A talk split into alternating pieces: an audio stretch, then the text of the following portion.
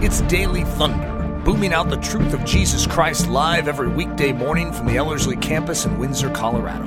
To learn more, visit Ellerslie.com.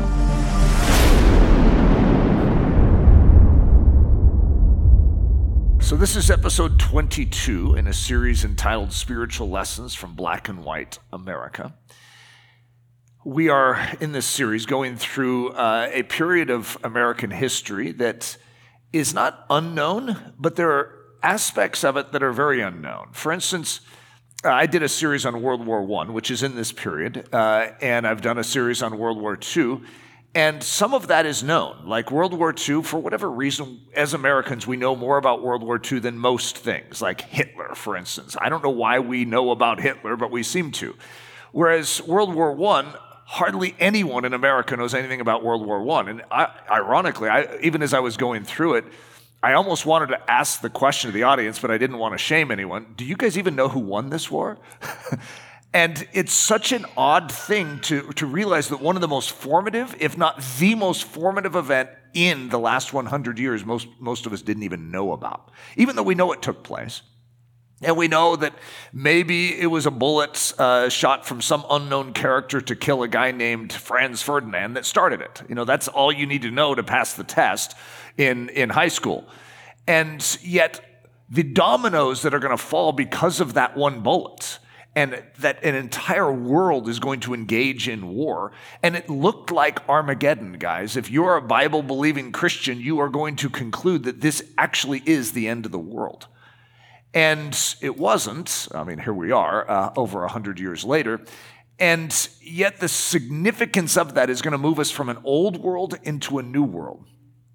And if you study that time period, you're going to recognize that just right before World War I, the world was sort of what we would look at as old and old fashioned and old thinking and their value systems were, were different. They're the older value systems, and we have moved into a modern era, and this is at the threshold of it. And so, in this period of time, we have a lot going on that is shaping the world in which we live today. World War I, of course, just being one of the catalysts. But we also have ideology, and we have a very strong movement to try and purge this country of an influence that is attempting to come in. Part of that influence is racial and the growth of, uh, or what we could say, almost the necessary growth of a, of a people group known as uh, black people to actually have full citizenship. And there's a fight against that. There's a concern that if they do have that and they do have a vote and if they do have a say, that there will be a retaliation against many crimes that have been committed against them. And so you see this embattlement in our culture and these racial tensions. There's also the Bolshevik Revolution in 1917, which many of us are not very familiar with, but it is going to be the rise of the Soviet Union and communism. And a czarist uh, regime that had been in control of Russia for over 300 years is going to be toppled. And these radicals are going to take control of the most powerful nation on earth, which was Russia at the time, and it's going to be renamed the Soviet Union. And this is going to create the beginnings of what is known as the Red Scare. And so, throughout this time period, you're going to have these tensions of race here. Of course, in Nazi Germany, you're going to have tensions of race there. Racial tension is a huge issue over the past 100 years. And for those of us in the modern era, we don't quite understand it. When we look at Hitler and the way he treated the Jews, we are horrified. I mean, we can't even imagine. And yet, if the German looks at the Americans and how they treated the black people, they're horrified. And they cannot figure out how we could be so blind. And so these are issues that sometimes we can't see, and it can be helpful for us to drive them to the surface and say, God, I would really like to address this in my nation. Because the challenge we face is we're not the perpetrators of a lot of what has happened in the past 100 years. I mean, I didn't do it, right? But I'm the descendants of the perpetrators. And even if it wasn't my grandparents that did something, it's still my country. It's that which I care for. If, if I am, you know, over this campus and someone on this campus, you know, you know, dumps over something on the campus and a whole bunch of rock or, you know, debris falls over and then they leave, well, guess what? I still have to pick it up. I can't just say, well, I didn't dump it over. It's still my responsibility to care for that which I'm entrusted. And in a strange way, I'm entrusted with this country. I'm entrusted with the church in this country, as are you. Now, I know some of you are like, I'm not from this country. Oh, praise God. However, you can still apply this to whichever country you come from. That there is a responsibility we want to take to say, okay, there's a kink in the hose, and that's why the grace is not flowing into this country. I want to help alleviate that and remove that kink so that the grace of God can freshly flow into this culture. All right, guys, now I didn't name this uh, the way I did to try and garner clicks. However, it is a very uh, unique uh, title that may garner some clicks, I have to admit. Now, I've had some very boring titles, like even my Monday message, Being Jackie, was not a click uh, worthy uh, title. It was a good one, though, right? And so I'm not the one that plays that sort of game. This is very interesting to me because even the title, The Blonde Spy Queen, is very telling of even this storyline because the one who is described as the blonde spy queen is anything but blonde and glamorous. And my heart is for this woman in this story, and it's it's it's very interesting. It's like I even as I was preparing this, and which has happened, I, I was preparing this message months ago. And it's just sort of been sitting in my docket because, you know, it's 1948 when she's going to testify uh, and before uh, a certain division of Congress. And uh, this is a woman that is like, she is totally almost forgotten from history, unless you happen to be one of those people that likes to dig deeper and know about things. But I really care about her, and she's long gone. She, she died in 1963. But it's like there's something about her storyline which makes my heart ache. And I realize that there are a whole bunch more like her right now in the world, and I want to be sensitized to that. And I want us to be sensitized to that because she got caught in the cultural machinery of her time, as many do. The blonde spy queen. So, the blonde spy queen is anything but what you would expect. See, the media is very good at selling papers and magazines, and so they are going to term Elizabeth Bentley the blonde spy queen. And then when everyone goes to the court and everyone is like watching, you know, this in the news, they're thinking, what? Uh, she doesn't look very blonde to me. She's not blonde, and she's not glamorous. So, this is a description of Elizabeth Bentley from one of her fellow students at Vassar College. She was kind of a sack, she was kind of a sad sack, plain, dull, very teacher like. She didn't have a single boyfriend, if I recall correctly, a pathetic person, really. Everyone that knew her just called her Bentley. She was a sad and lonely girl. Okay, I don't know how you're immediately responding. Now, there's supposed to be something in you as a believer in Christ that is transformed, where you don't hear a description like that and then with disgust give a huff. Instead, there's something that changes inside of us where we have a, we have a magnetic pull to the sad and lonely. And so I read that and I immediately am wanting to do something, but I can't. This is in the past. There's nothing I can do, right, other than tell you the story and say, but what can we do now? Is there a place to go when you have done something bad and you wish you hadn't? Is there a mercy place? This girl is going to do something really bad. In fact, you could say at the time, it is probably the worst thing any American could ever do.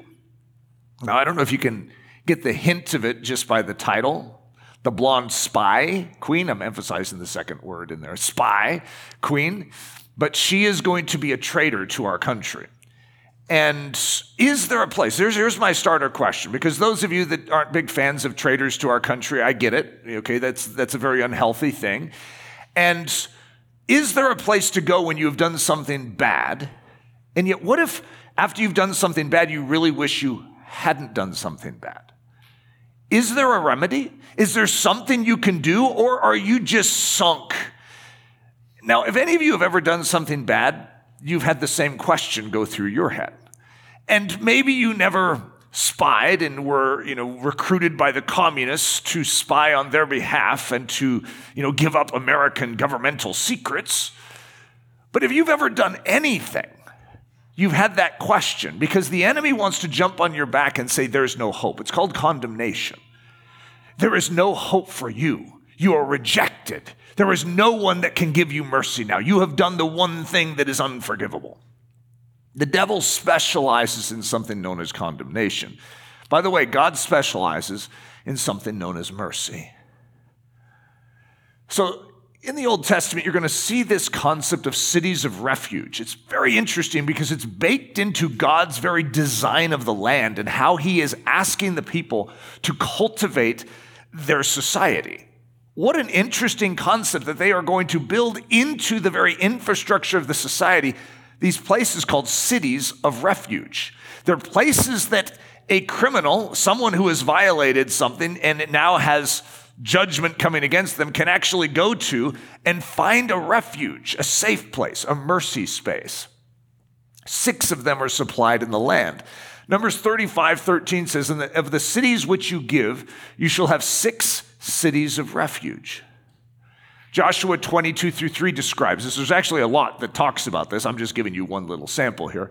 Speak to the children of Israel, saying, Appoint for yourselves cities of refuge, of which I spoke to you through Moses, that the slayer who kills a person accidentally or unintentionally may flee there. And they shall be for your refuge. They shall be for your refuge from the avenger of blood. America in 1945 so we're going back just a couple years. We were in 1947 when uh, Jackie Robinson uh, took his first, you know, bat at bat in the major leagues, and we're going back, but not really. We're just, you know, filling in some gaps here. America in 1945, immediately following the war, there is something that is going to happen at the end of World War II. And that is that Stalin is not going to relinquish Eastern Europe like he promised that he was going to do. Instead, he's going to tighten his grip and say, Mine. And he is going to stake claim to territory that we as allies had an agreement on. And this is going to lead to a tension and a, a, a, war of a different sort called the Cold War. And so the Cold War is going to actually emerge at the very conclusion of World War II. So we go from one war to another. It's a different sort of war, but many of us have grown up, or at least you know, I grew up during the Cold War, and so it's very familiar to me. And in this time, at the, very beginning of that, America in 1945, is there a refuge for the worst of criminals that wishes to amend her ways? Because imagine that you have been working for this empire known as the Soviet Union and you have believed that they are seeking the best for humanity, that the way that they are going is like superior to the capitalist system of America.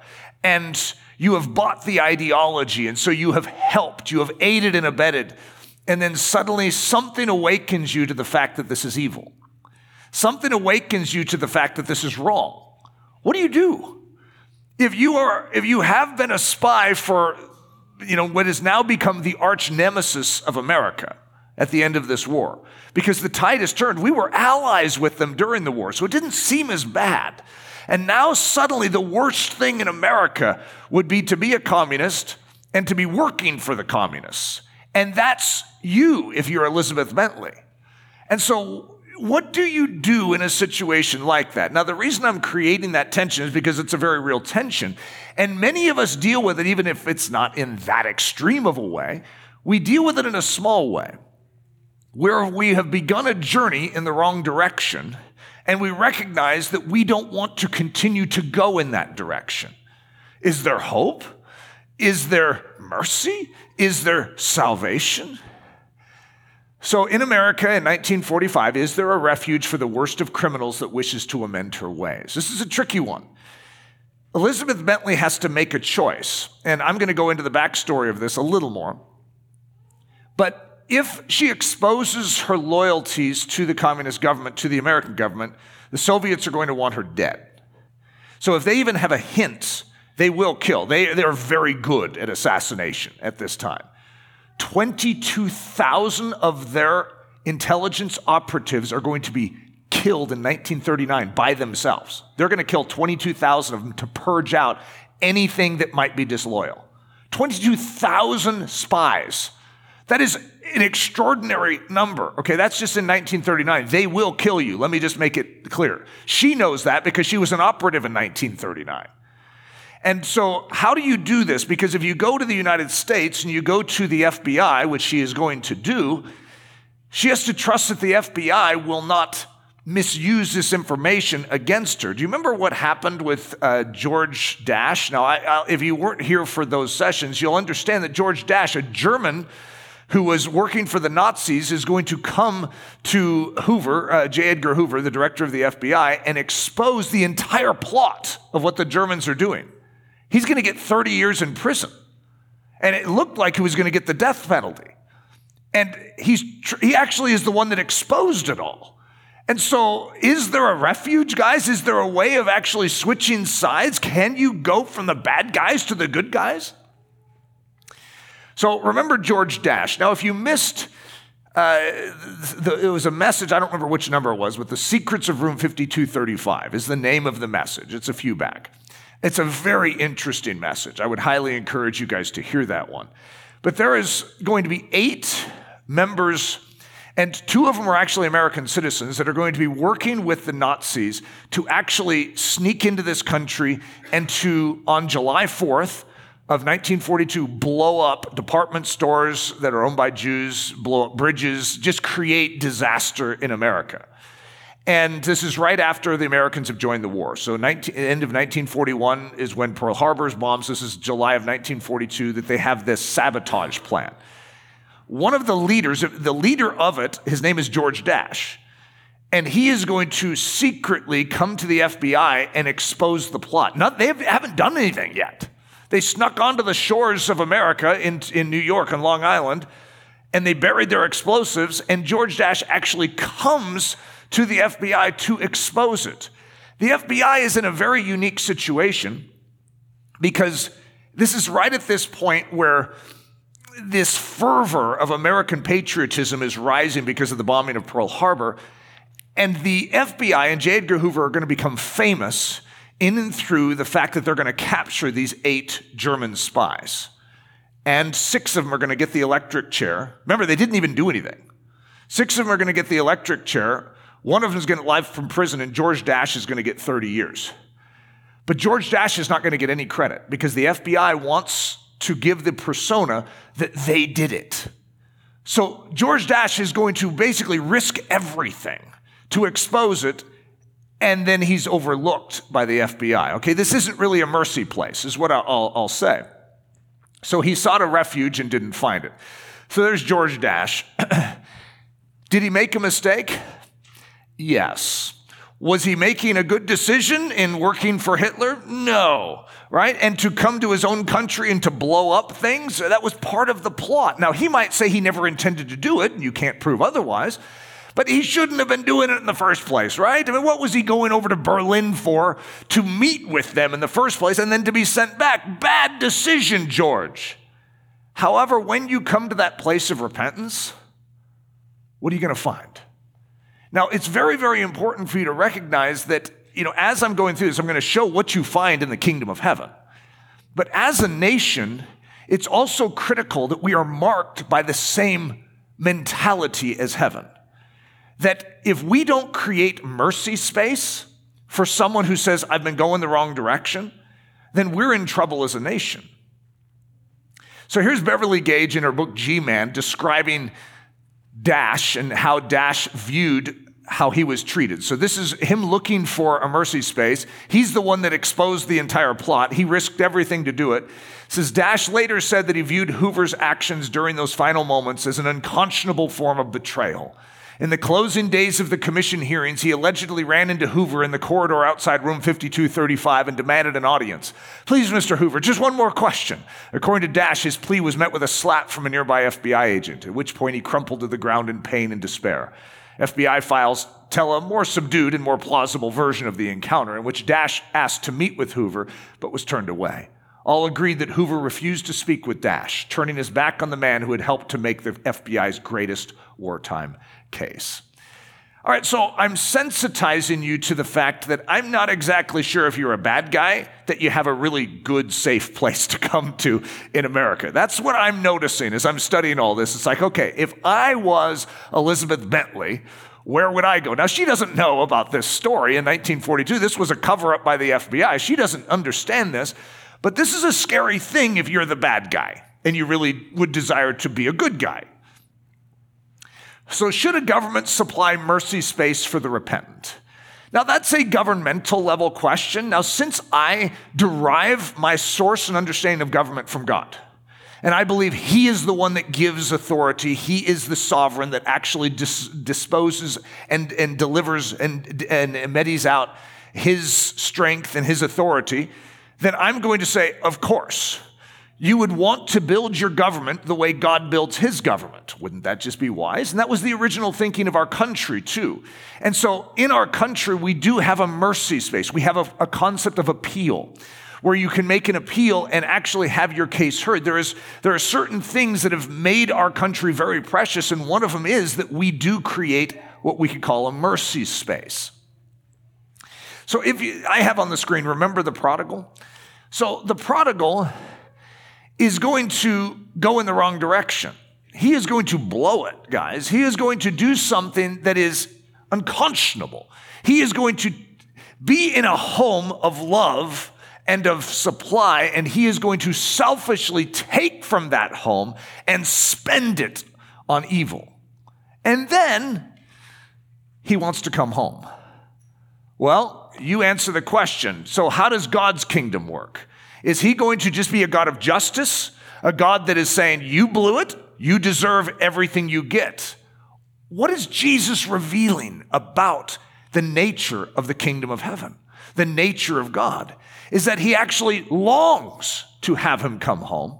That, that, that sinner, that one who is the traitor to the house, doesn't just long for it, but is looking for it, is desirous to make that amends, to actually create a space of safety so that that prodigal can actually return. Interesting thought. James 2:13 For judgment is without mercy to the one who has shown no mercy. Mercy triumphs over judgment.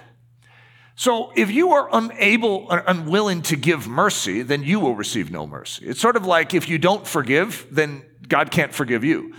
You see, God forgives, but if you then clamp down and don't allow that forgiveness to flow through you, then it seems to create a repellent even around your life for the forgiveness and the mercy of God to land on you. And so it's critical that we are the very givers of this that we so need.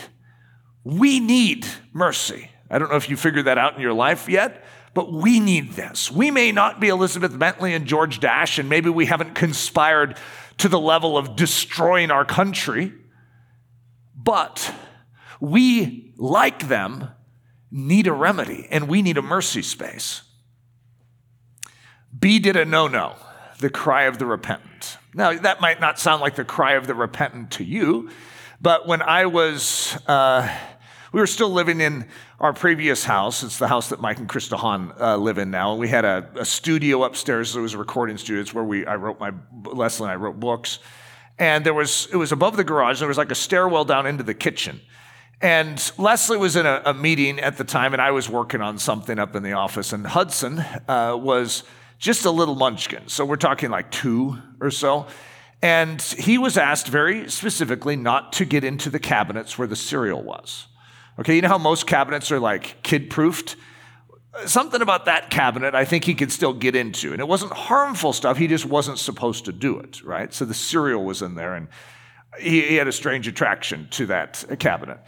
And so the next thing you know, I'm, I'm working up there in the, in the studio and I hear this, B didn't know, no. So B is Hudson, okay? He, when he was in the womb, we didn't, we knew it was a boy, we cheated. And uh, we found out that it was a boy, so we didn't have a name for him. So he was called, uh, you know, baby B, so for boy, right? So then, even as he was growing up, he was known as B. And so he knew himself as B. I don't even think he knew his name was Hudson, right? He was just B. And so he's down in the kitchen, he's like, B didn't know, no. So I'm working. I just figured Leslie's going to deal with whatever's going on down there. And he keeps saying it. B didn't know, no. And uh, so pretty soon, I realize, I, I, hear his voice sort of coming up the stairs. So I, I, come down the stairs, meet him halfway. He's looking up at me, and he goes, B didn't know, no. I go, B did a no no. Oh no, that's not good. What did B do? And then he goes, and later I, later I found out that he had gotten into the cereal. There's some Cheerios on the floor, you know, big crime scene uh, there. But what was interesting is this little character knew what he ought to do and then violated it. And he got into the cereal, and there was evidence everywhere, right? And he was then cut to the heart, recognizing that what he did was wrong. And he was crying out for some form of correction. You see, at this time, he needs, a little kid needs help to correct their soul. And that's what a parent does. A parent, by bringing correction, actually frees the soul from that weight of guilt. And so that's why a parent's consistency in the discipline of their children is actually a gift of grace to a child. He didn't know no. I go, well, buddy, it's not a good thing to do a no no. And he was, he was in agreement. And here's what I noticed as a parent I noticed that he was carrying the grief of his grave sin, right? And that as a parent, my goal is to help correct him and I need him to know that what he did was wrong. That's the first thing you're looking for as a parent. And he already knew he was doing something wrong. So I said, Do you need a, a, correction? And what I would do is I would flick the back of his hand. At that time, that was his correction. Uh, and he, he nodded. And so, very gently, I flicked the back of his hand. And then he got a big smile on his face, and he was free. And one of the things that that has always taught me is how the Father needs to correct us. He corrects us to the level that we are brought back into working order. If we are justifying, if we are excusing ourselves, it needs to be a more significant correction. Why? Because we need to be awakened to our wrong. If we're already awakened to our wrong, there is nothing grand that needs to take place because we are ready to live right. And that's repentance. And in that that spectrum of repentance, you know, if someone's saying, well, I know that that probably wasn't the best thing to do, but uh, this is the reason I did it, and here's why I probably would do it again. Whoa, that needs more attention. But when someone's here on the other side going, I am so sorry that I got into the cereal, and I will never do that again, but I never want to do a no no again, and they're feeling the grief and the weight of their sin, well, then it, there isn't a lot more pain that needs to be inflicted. There is simply the motion of it, almost like the formality of it to say, all right, you're free. Thank you for acknowledging that. And so, in that spectrum of our relationship with God, to recognize when someone is saying, I'd like to change, what I've done is wrong, it does not mean that in this natural realm there isn't a real consequence. There isn't a prison term or there isn't something that has to be paid back. It's not saying that. It's saying that their soul can be set free from something and recognize that they are not under condemnation. And that's the thing, that's the great gift that God desires to give us. The blonde spy queen, Elizabeth Bentley, she was a communist spy, a traitor to the US, a thief, a liar, a deceiver, and now a turncoat.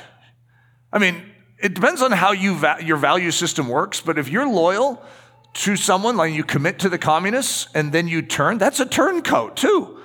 And so, I mean, from the American side, we're like, well, that's a wise thing to do. But from the other side, she, that's what she's feeling. That she's a betrayer too of a confidence. She's a betrayer of a loyalty. But she doesn't trust them anymore. She wants to get away from that. So there's our blonde spy queen.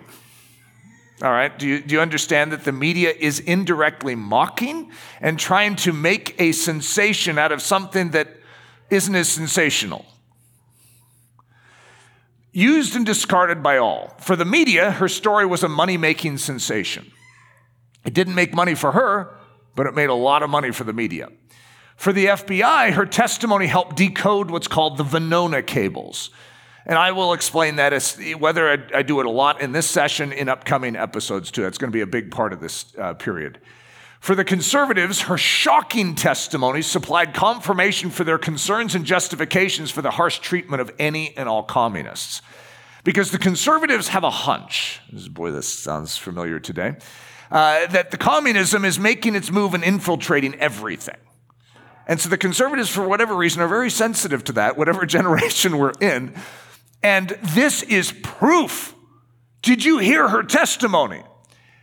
For the liberals, her contrived lies were proof that the conservatives would go to whatever measures to over exaggerate a problem regarding the influence of communism in America.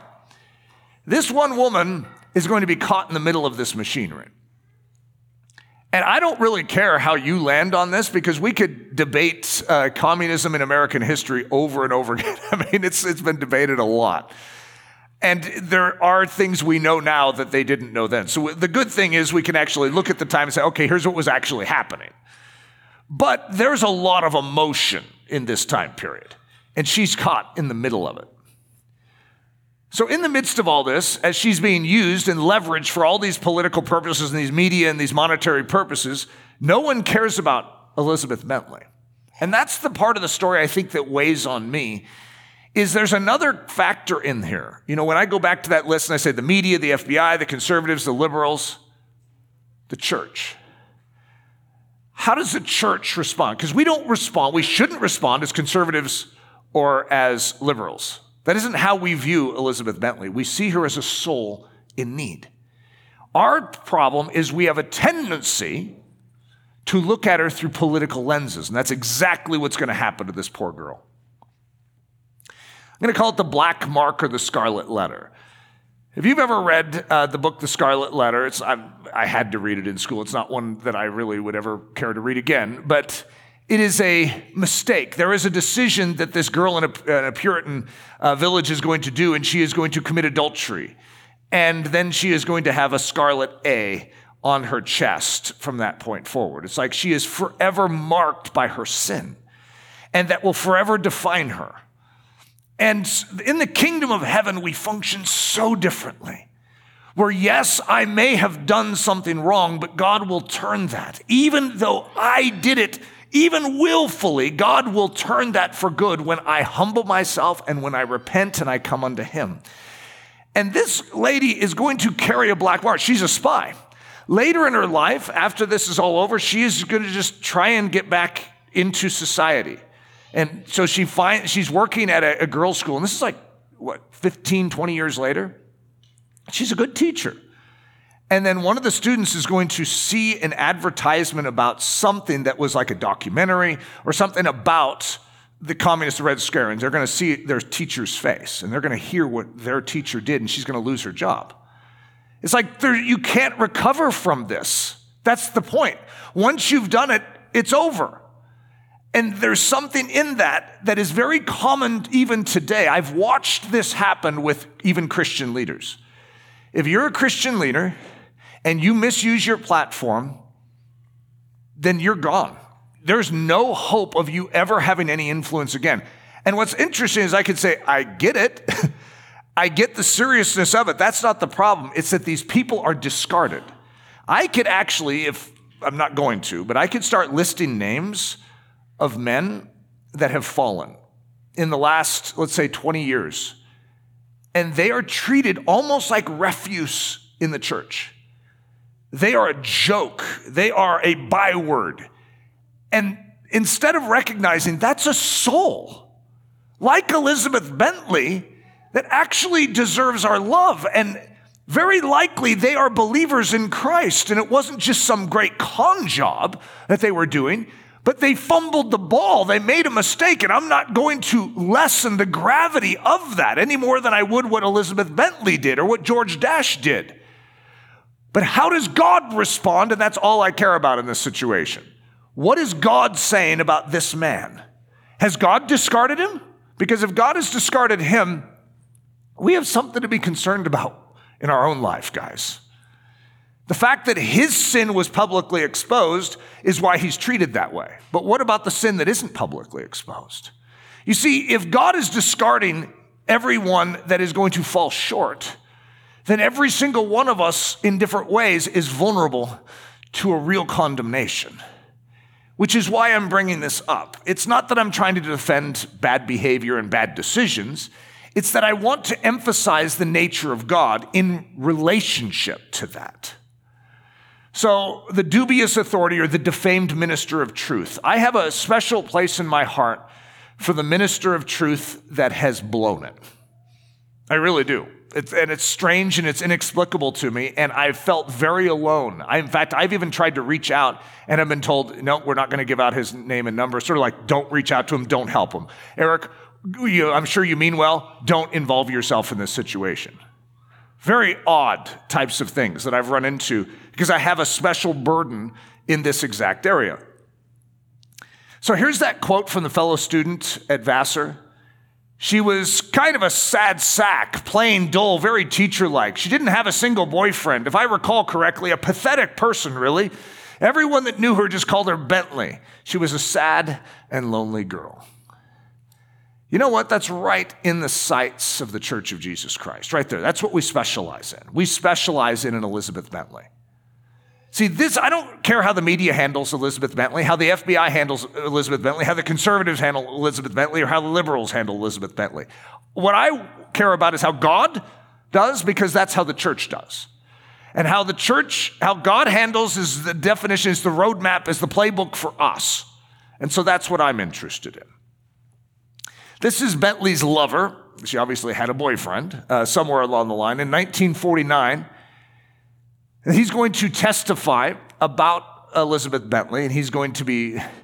He's a controversial character in history, too. I have a whole bunch of controversial quotes just about to come up here that you're like, well, where does that come from? What's the source of that? Yeah, it's hard. When you get into these territories, it's highly political. Speaking of Bentley, she felt that she'd been used and abused. That was what she said. She wanted, as the, as the quote continues, she wanted to step out in front of traffic and just be hit and end it. She was so depressed. She had a massive alcohol problem. She, in fact, is going to die young because of her uh, intake of alcohol. She can't drown out the pain. The three chairs, the three places of victory. I shared this with the guys uh, just on Wednesday. But if we set three chairs on the stage, in fact, I should probably do it inverse. Like, here's the first chair, here's another chair, okay, and here's the third chair. So I'm moving left to right if you're getting this via podcast. And I'm going to describe these as places of victory. In the kingdom of heaven, there is something we are being built for, and that is what we could call chair one. Chair one is when the temptation comes, the invitation by the communists, the bait, whatever it is, to actually soil our conscience, to soil the purpose that God has for us. When that comes, we repel it and we stiff arm it and we say no. And we're like, yeah, go, Christian. That is a supernatural work of grace, and that is what God is building in us. And so we could say, yes, like that. And when I preach, I'm teaching you to go in that direction. I want to equip you with the tools to be in this place of victory because it is. It's going to reveal the glory of God when you're in this seat. But there's another seat. In fact, I shared with you two more. And I call this sort of like the, the Jonah seat, the second one, where you know what is right and you know what God wants you to do, but then you hear that you're supposed to take the, uh, the message of God, uh, the message of repentance to the Ninevites, and you don't really want to do it. And you get this, sh- this uh, ticket to a, uh, for a ship that's headed to Tarshish, and you get on it. In other words, you're actually headed in the wrong direction, exactly opposite of the direction God has assigned you to go. I'm going to call this a place of victory, not because you made a good decision but because in the midst of that decision, you decide you actually don't want to go to Tarshish. You see, it's, it's really hard. I mean, I'm, I do not want to teach you how to get on the ship to Tarshish. I don't want to applaud that and say, hey, this, you know, did you see Jonah? What a great model that is. No, it's a very bad model, okay? And yet, this can be a place of victory if you arrest the downward spiral and you say, the problem is me, guys. I'm headed in the wrong direction. I'm in disobedience right now. And I am changing direction. And when you do, at any point, even though you're headed in the wrong direction, if you change direction, there is a mercy place for you. And God can turn even your dumb move into a place of victory. I have a story in my life, and many of you have heard it of, you know, having some kind of temptation in, in, the downstairs area of the house. This is a long time ago. And I'm baited in the middle of the night, and I get up, and I've always followed through. If there was a temptation, I'd never been able to say no once I got up. Once I activated my response to that sin, it always took over. And now at the top of the stairs, I grabbed a hold of the banister and I go, God, I don't know how this works, but I am so tired of going down and, you know, whatever that was. I'm so tired of this behavior. Please I am not letting go of this banister until I figure out how you give me strength to say no. And I ended up going to bed that night without going downstairs. It's the first time I'd ever seen an interruption to my trip to Tarshish. And it became a place of victory in my life. And yet, it wasn't a place of victory for me to get out of bed and walk down that hall. No, that wasn't good. But it became a triumph when I stopped and repented and called out to God. So even though I got on the ship, it can become a place of victory when I halt and I repent. So, did you guys notice the first two chairs? The first chair is, I don't go anywhere. And we're like, yeah, that's the way you should do it. And you'd be right. That's the way God intends us to do it. But what if we get on the ship and we start heading in the wrong direction? Is it hopeless? Because most of us have never stopped. Once we get on the ship, the enemy has convinced us we have to go all the way to the third chair. And yet, I want you to know you do not need to go all the way to the third chair, that you can interrupt that downward spiral of sin by the power of God's grace, and it turns into a place of victory. Now, if you caught my verbiage at the very beginning, I said that there are three places of victory. And it is very hard to imagine how this third chair can be a place of victory. This is all the way to Tarshish, guys.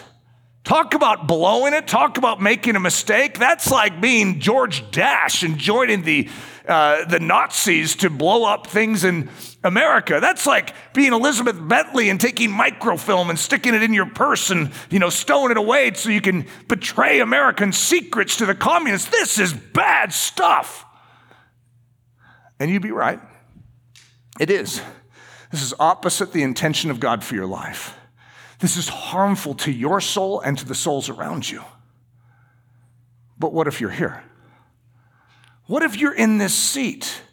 I just called it, even though you may not have caught it, a place of victory. Now, it's not a place of victory because you're there, it's a place of victory based on what you do when you're there.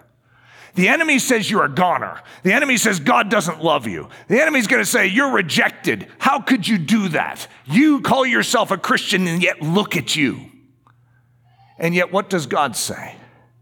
God says, My mercy is available to you right now. Please repent. Take my hand, and I will turn even this into a triumph in your life. That third chair can and will be victory if you humble yourself. If you come to that mercy place known as Jesus Christ, you will find that even that can be a victory. Now, what's funny is it's not like I'm encouraging you to do that. There is nothing good about that, but it's the same thing Paul is going to say. Where he is going, in fact, I think I have the scripture here. Romans 5:20 and then verses, chapter 6, verses 1 through 2. Where sin abounded, grace abounded much more. Sin is abounding in this third chair, guys. And yet, in that place, grace abounds even more if you will humble yourself, if you will repent, there is always a place in God's kingdom. What shall we say then, says Paul? Shall we continue in sin that grace may abound? I mean, if God's going to give grace when I come to the third seat, maybe I should always go to the third seat. Should we always go to the third seat? asked Paul. And he says, Certainly not. How shall we who died to sin live any longer therein? God, if he ever gives you grace in this third seat, guess what? It's very, very precious. And you never want to go back to that third seat again. And that's a show and a sign of life in your soul that you don't want to return to vomit. But if you ever find yourself lapping up vomit, praise God that his sin, that where sin abounds, grace much more abounds. You need to know that. Some of you need to know that. Some of those listening to the uh, podcast need to know that even though you're headed in a wrong direction, there is grace right now to interrupt that, to intersect that, and to turn this very situation into a triumph. And if you are wallowing in the mud right now, there is grace to actually remedy that and redeem the circumstance and bring victory out of what looks like absolute defeat. And that is God's way. Because God will take a George Dasch and Elizabeth Bentley that is humble and repentant, and He will give them grace. So, the background, we'll call it the Red Scare. I don't know if you've ever heard the term the Red Scare, but that's the term in history for it. Uh, when communism looked like it was taking over uh, the country, the color of communism is red. That's all of their uh, memorabilia, all their flags, everything's red. So, history.com, which has some, you know, sketchy perspectives as I read through this, you, you might be able to pick up on those. On March 21st, 1947, President Harry S. Truman issued Executive Order 9835, also known as the Loyalty Order, which mandated that all federal employees be analyzed to determine whether they were sufficiently loyal to the government. This is unprecedented in American history, guys, that we actually have a loyalty order. Because of the concern about communism, we're going to be literally testing everyone to see if they're loyal. Truman's loyalty program was a startling development for a country that prized the concepts of personal liberty and freedom of political organization. Yet it was only one of many questionable activities that occurred during the period of anti communist hysteria known as the Red Scare. Now, you can see just by calling it hysteria, that is a, a statement, it's a certain spin. And I'm not going to say that there wasn't hysteria, but there really was a problem. And whether anyone wants to acknowledge it or not, history has borne out the fact that we had a mass infiltration of our government with communists, communist spies. History.com says this Public concerns about communism were heightened by international events. In 1949, the Soviet Union successfully tested a nuclear bomb.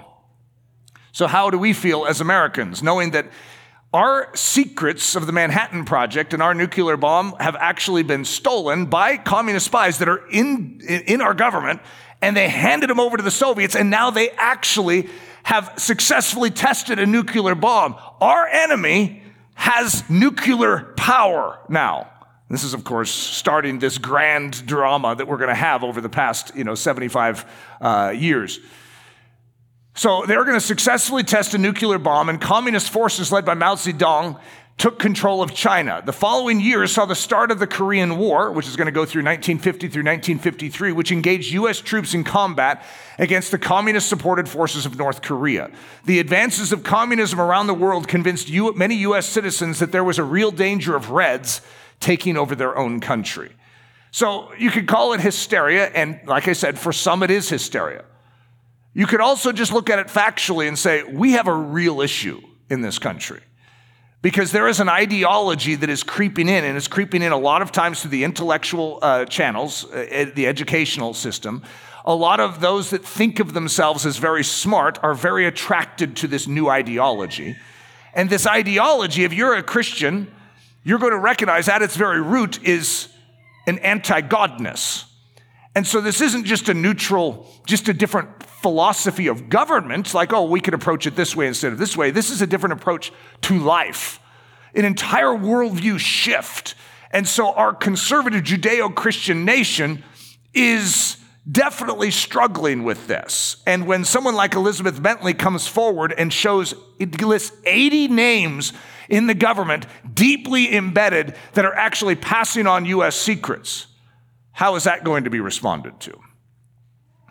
History.com says as the Red Scare intensified, its political climate turned increasingly conservative.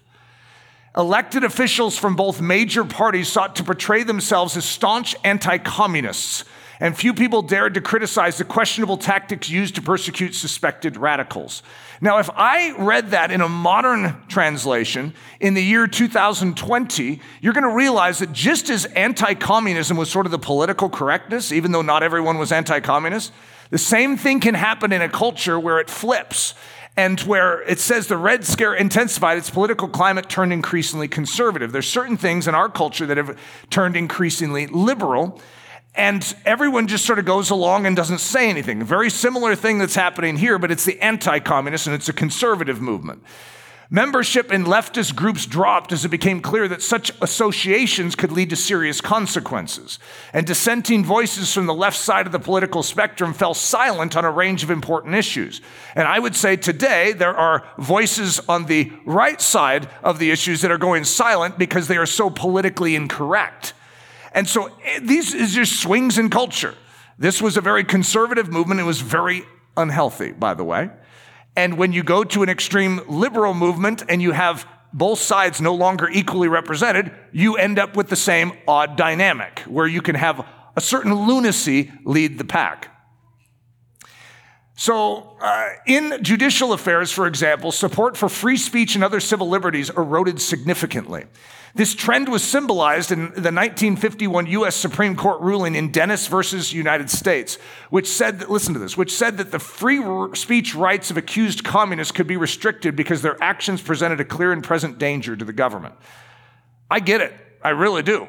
But it's interesting because we are going to take heightened efforts that if you have an ideology, you no longer have free speech. And so we are doing something in our country that is unprecedented because of this movement. The Blonde Spy Queen, the outrageous story. Michael Warner from CIA.gov says the outlines of Bentley's story have long been clear. She flirted with Italian fascism after graduating from Vassar, and then during the Depression drifted into the Communist Party and espionage. For years, she met with spies in New York and Washington, occasionally stuffing her knitting bag with, bag with rolls of microfilm. Her story is a lot more complex, and we could, I'm not going to go into it, okay? I'm just giving you summary uh, points of this. Michael Warner continues, he says, the NKVD, that is the uh, communist arm, the, the, espionage arm here in America, uh, dubbed her Umnitsa, smart girl, and eventually tried to take over her network. Frightened and angered by her Soviet bosses, in 1945, she went to the FBI. It's a little more complex than that, but for your sake, that's probably good enough. The blonde spy queen wants out. But word on the street is you can't get out once you're in. This is how a lot of people feel when they, they're walking in sin and they recognize that they have violated the law of God. The enemy wants to convince them that there is condemnation and that's all you can get. That's not true. And this really bothers me. This whole thing, like once in the mob, you can't get out of the mob. That's, I mean, this, this is reigning in America at this time. Once a communist spy, you'll always be considered a communist spy. For it is written, Cursed is everyone who hangs on a tree. I know that seems like sort of a random thing to throw in here, but I'm going to explain what it means to be cursed. To hang on a tree or to be cursed means you are set not on the ground and you're not in the heavens, you're hanging between the two. So you are rejected simultaneously by both heaven and earth. It's a curse. And there is nothing worse than to be accursed, guys. That means earth rejects you and heaven rejects you you're accursed. It's okay to gulp. And by the way, every single one of us deserves to be accursed. Shocking statement there. It's not just Elizabeth Bentley and George Dasch that deserve to be accursed for what they did. Actually, according to the scriptures, all of us do. Michael Warner says Elizabeth Bentley spent her last years as a near recluse in rented rooms in Connecticut. She died at age 54 of an abdominal cancer that was probably exacerbated by her drinking, and only a handful of relatives and FBI agents attended her funeral. Her lonely end was little noticed in the press and mostly welcomed there. And my heart goes out to this woman. Now, I can't do much to intervene in Elizabeth Bentley's story, but what if I were to recognize that Elizabeth Bentley is just one of many, many, many, many that are caught in machinery of our culture, that are playing a role or saying the right thing and just trying to survive? And they don't have the hope that lies within me. What could I do to change that? To be a communist spy in America in 1948 is to hang helplessly between the right and the left with no hope of being accepted by either. She is rejected by both. Both sides think she is dirt. The communists want, or, I'm sorry, the conservatives want to use her for her testimony so that they can prove their point.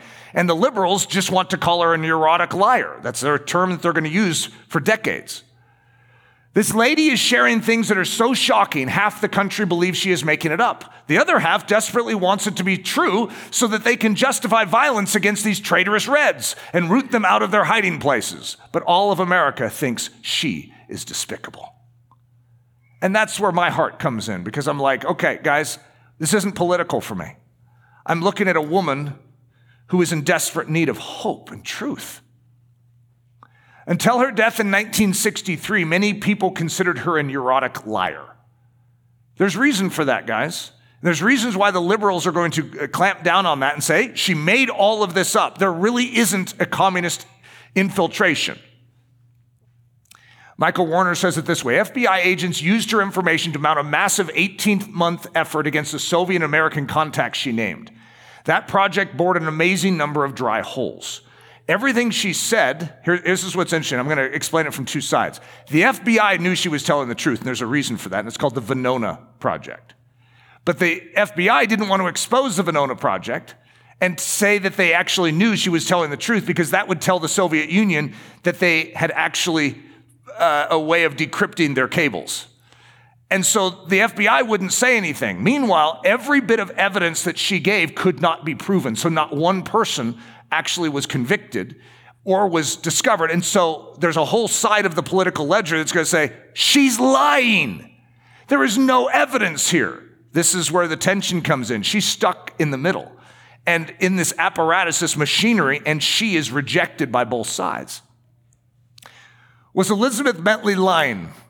Was she simply craving attention? That was the big statement back then that she puts all her makeup on. She's just never been loved by anyone. She wants someone to care about her. That was the, the statement about her. This woman, the FBI knew it at the time, is telling the truth. And she's risking her life to give up this information. She wants to change direction. She's giving America what America needs to rescue America.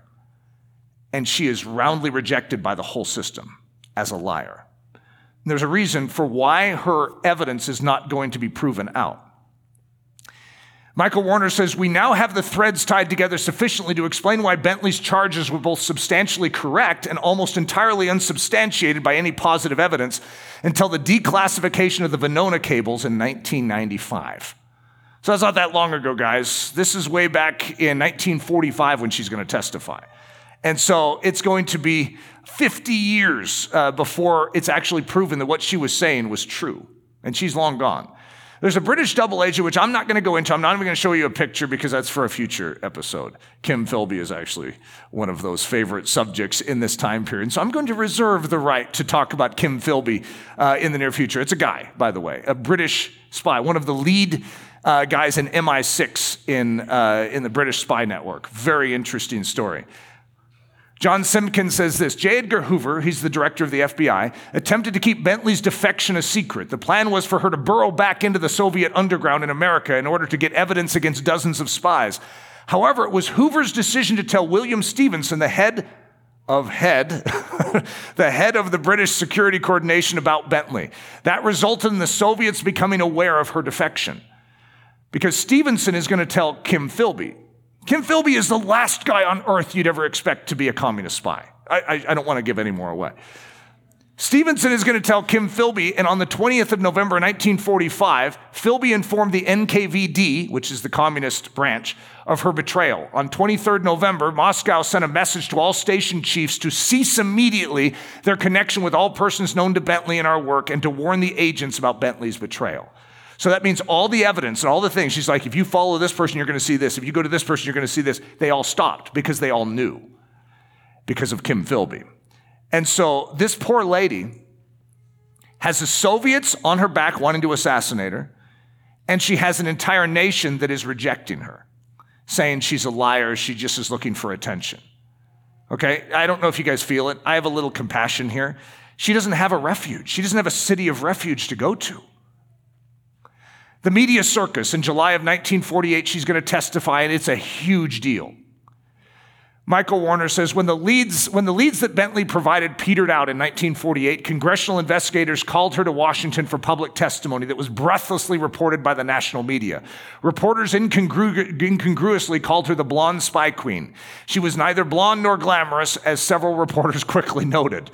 It also led congressmen to seek testimony from a corroborating witness, Whittaker Chambers. Uh, again, another sub story. I'm not going to go into it. That's why I put dot, dot, dot. I'm not going to give anything away. You guys think I'm that? I'm a sucker for that? The Venona Project. So, this is the decoding, the decrypting of cables from the Soviet Union. You see, we are working together as allies, but they're spying on us the whole time, and we're going to discover that. And we're going to be able to decrypt their cables, and we're going to be on to them. But Hoover doesn't want them to know we're onto them, which is why Bentley becomes a sacrificial lamb. So it's a super secret portal into the elaborate scheme of Soviet espionage in the US. Michael Warner says Bentley's clues were key to the early success of Venona. So you know why Venona succeeded? Bentley. She confirmed it all. It proved that they had the truth and that they had been able to decrypt properly. For the Bureau, Venona became a priceless window into Soviet espionage when it corroborated her rather than vice versa. They couldn't corroborate her, but she corroborated Venona. It was also through Bentley that the Bureau finally realized that the Soviets had built an underground apparatus in the United States that was operating almost completely apart from the Soviet diplomats that Bureau agents had been tailing. The, the FBI is following the Soviet diplomats. But there's this elaborate system that they didn't know about, and Bentley is going to expose it. It's going to match with Venona. They're going to put it all together and actually know exactly what is happening, but they don't tell anyone until 1995. So Bentley, again, caught in the machinery, desirous to repent, and rejected by all. Michael Warner says this The espionage campaign in which Bentley participated has to rank as one of the most formidable conspiracies ever launched on American soil.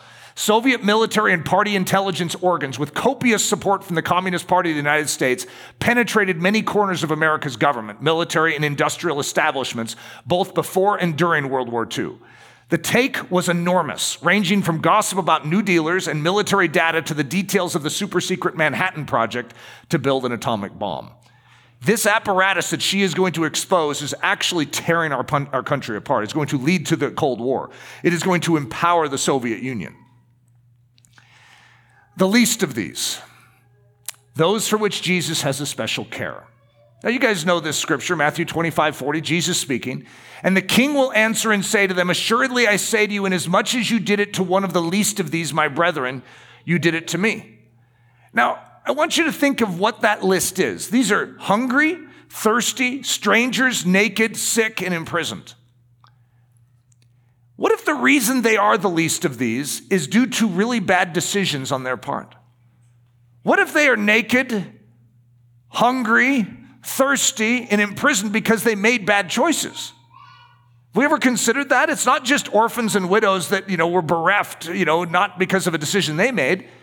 But what if it's someone like Elizabeth Bentley that actually is in a very desperate place and has no one to speak for, no one to protect her. She has no money. She's going to write a book and she's going to exaggerate her story, which is going to do her in because she wants it to sell. She has nothing. And then it's going to be exposed that she's been exaggerating and it only gets worse for her. Now everything she's ever said is a lie. This poor lady is hanging on a tree, rejected of earth, and in her mind, rejected of heaven. She has nothing. Even the job that she has, she is going to lose because of her past. Is there a place of refuge for Elizabeth Bentley? I doubt anyone in American history has probably ever given a message about Elizabeth Bentley. And yet, this is precisely on God's heart. That's probably why it's on mine. That God cares about Elizabeth Bentley, even all these years later. The accursed. The accursed isn't Elizabeth Bentley. You know who the accursed is? It's Jesus. He is going to hang on that tree and be rejected of earth and rejected of heaven for us. He is going to do that work for us so that he can become a mercy place for us. He is going to take what we deserve so that we don't receive what we deserve. You know what we end up getting? This is going to be amazing. He gets what we deserve. You know what we get? We get what he deserves. Uh, that's quite a swap, guys. What does he deserve? Exaltation, a place at the right hand of majesty, the inheritance of the kingdom. Uh, wait a minute. So I don't get what I deserve, which is to be accursed. Instead, I get what he deserves. I get to be called a son, or as some of the ladies in here, a daughter of the Most High. I get to be brought near, and all the wealth of heaven is given to me. But I'm, I'm no better than Elizabeth Bentley or George Dasch. And yet, God has seen fit to give me an opportunity to escape from my sin, no matter how dark, no matter how devious, no matter how clandestine, so that I could be set free from the penalty that is associated with it. Galatians 3:13 Christ has redeemed us from the curse of the law having become a curse for us for it is written cursed is everyone who hangs on a tree. The mercy space. You know who that is? That's Jesus. When we come to Jesus, he is our city of refuge. I don't know if you've ever figured that one out. But where do we go?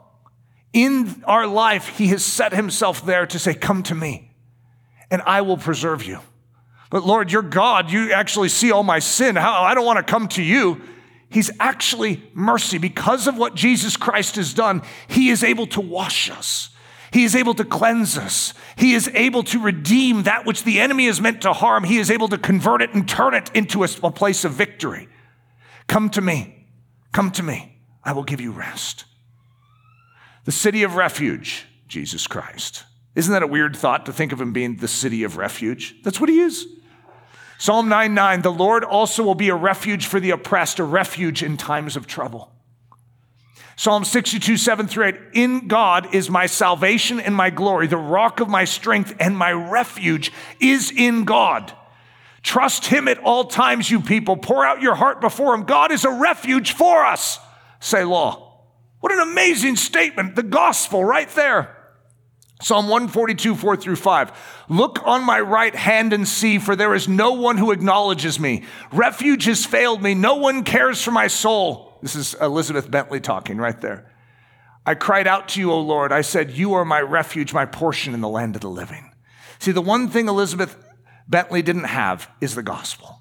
And that's what should ache, create that ache inside of us because all she had was the first portion. Look on my right hand and see there is no one who acknowledges me. Refuge has failed me. No one cares for my soul. But then there is that second portion which we desire everyone to begin to declare, and that is, I cried out to you, O Lord. I said, You are my refuge, my portion in the land of the living. Isaiah 4 6, there will be a tabernacle for shade in the daytime from the heat, for a place of refuge and for a shelter from storm and rain. Do you guys know who that is that prophecy is fulfilled in? It's a person. It's not a structure, it's a person, and his name is Jesus Christ. So here's the question that I have. If Jesus Christ is a mercy place, is a mercy space, is a city of refuge, who are we? What, what, what's our role? We are called the body of Christ. In a strange way, we become a tabernacle, a shelter from the heat we should be the ones, even in the midst of a 1948 drama of anti communist hysteria, that an Elizabeth Bentley can find a refuge with us. That we will love her and we will care for her, even if the world says, What are you, a lover of communists? That we would give shelter for her soul and we would provide her with truth and give her the balm of Gilead in the midst of such trial becoming a rescue shelter. Back in 1999, going into 2000, I don't know if you guys remember uh, that whole Y2K uh, drama. Some of you weren't even born, which is hard to uh, even imagine. It was a huge deal, and no one knew what was going to happen. Was the world going to blow up when, when the clock turned from you know 12 or well December 31st of 1999, 12 you know, or 11:59 uh, p.m. to whoa, it's midnight. Oh, what's going to happen? Nothing. Nothing happened. And what's funny is I remember this, even though it's hard to prove it. I remember Focus on the Family issuing a statement to Colorado Springs that in the event that the power goes out, this is the middle of winter, right? That they are set up to receive people in need if you need warmth or you need food. And I was so blessed by that because I was like, that's Christianity right there. That in the midst of the unknown, that you could say, by the way, if you ever need a place in the midst of this unknown, I want to open up our doors for you. We're set up for that. So I was on the, their, their radio show, and I said, guys, I just want to acknowledge something. I want to say thank you for what you guys did in 1999. They're looking at each other, and, uh, and they're like, oh, yeah. They had no idea what I was talking about. Come to find out, they didn't do that. And they were like, yeah, that really would have been a good idea for us to do. Thank you, Eric, for bringing it up. And I'm like, well, how, did I have the thought and then they didn't even do it? So it's funny, it was very awkward. Then they had to announce it on their program that they didn't do that. How awkward is that? Uh, it's like, yeah, we should have been like Christ, but we weren't. Uh, and yet, for all of us, that's a vision I want us to begin to catch. I want us to be a rescue shelter for Elizabeth Bentleys and George Dasches. Because God has been a rescue shelter for us. Let's make sure that those that right now are hearing only the condemnation of Jesus and that they are worthless and there's no good in their life, and they're struggling with even trying to figure out if they should just walk out in front of traffic and get it over with. That we are willing to be there to say, Your life has value. Come under this shelter, this banner of mercy and grace, and receive the hope and the love of Jesus. That is not an endorsement of getting on a ship to Tarshish. That's not an endorsement of going to Tarshish. That is saying that anyone who goes to Tarshish, there is still hope. And no matter where you're at in that journey, it is a place of victory right now, today, if you will take your God up on it. Listen to this, guys Psalm 9 9. This is our God. The Lord also will be a refuge for the oppressed, a refuge in times of trouble. What if you turn that into your calling? The church of Jesus Christ also will be a refuge for the oppressed, a refuge in times of trouble. I like that. I think it stirs inside of you the same way it does in me. It's like that's what we haven't been, and that's what we must be. Father, do this work in us. Build us into mercy spaces, mercy places, refuge locations for those that are in Elizabeth Bentley's circumstance. Lord Jesus, you have shown such mercy to each of us. Lord Jesus, may we be mercy givers too. It's in the precious name of Jesus that we pray this. Amen. Daily Thunder is a listener supported production of Ellerslie Discipleship Training. At Ellerslie, we are laboring to rouse the Church of Jesus Christ out of its lethargy and build brave hearted Christians for such a time as this. Daily Thunder episodes are released every day, Monday through Friday, from our campus in Windsor, Colorado. And our weekly sermon is delivered live at 9 a.m. on Sunday mornings with a delayed live stream available at noon Mountain Time. Go to ellerslie.com forward slash daily to get all the details. Thanks for listening.